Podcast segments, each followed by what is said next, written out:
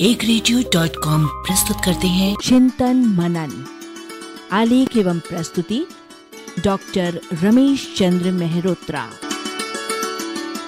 आदमी मूलतः अच्छा ही होता है। जब कोई व्यक्ति किसी जाने अनजाने व्यक्ति से उसकी घड़ी में टाइम पूछता है तो वह शायद ही कभी गलत टाइम बताता होगा। वो टाइम पूछने वाले के साथ यथाशक्ति विश्वसनीय व्यवहार करता है।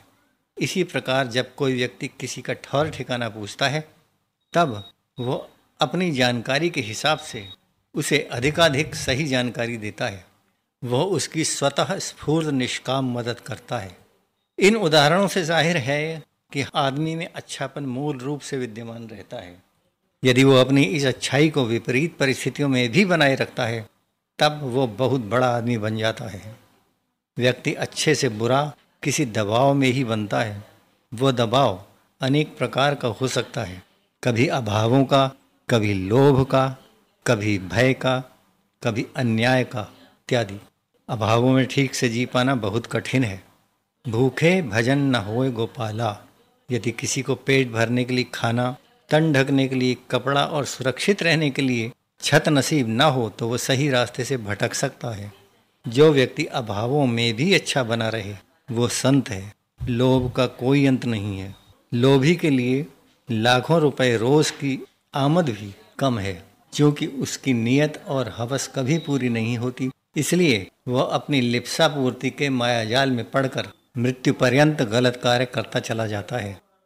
जो व्यक्ति लोभ को जीतता हुआ अपने अच्छेपन को न छोड़े, वह पूज्य है। भय भी आदमी को अच्छाई से दूर कर सकता है। उसके दबाव में आकर कई बार आदमी अच्छा चाहते हुए भी विपरीत कार्य करने को मजबूर हो जाता है। जो व्यक्ति भय को नकारता हुआ, बुरी करने के चंगुल में न फंसे, वह महान है। अन्याय की अति विद्रोह को जन्म देती है। उसे सहते सहते आदमी का हिंसात्मक तक हो जाना असंभव नहीं है। जो व्यक्ति अन्याय के सामने बिल्कुल न झुके, वह सच्चा इंसान है।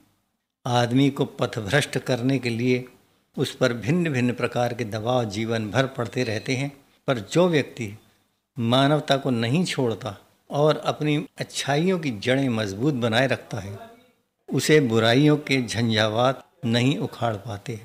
उसे कमज़ोर बनाने वाले दबावों को दबाने के लिए केवल दो चीज़ें चाहिए, त्याग और साहस। यदि वह इन दो हथियारों को हाथ में लेकर चले तो उसकी मूलभूत अच्छाई को कोई नहीं छीन सकता। चिंतन मनन। प्रस्तुति। एक रेडियो।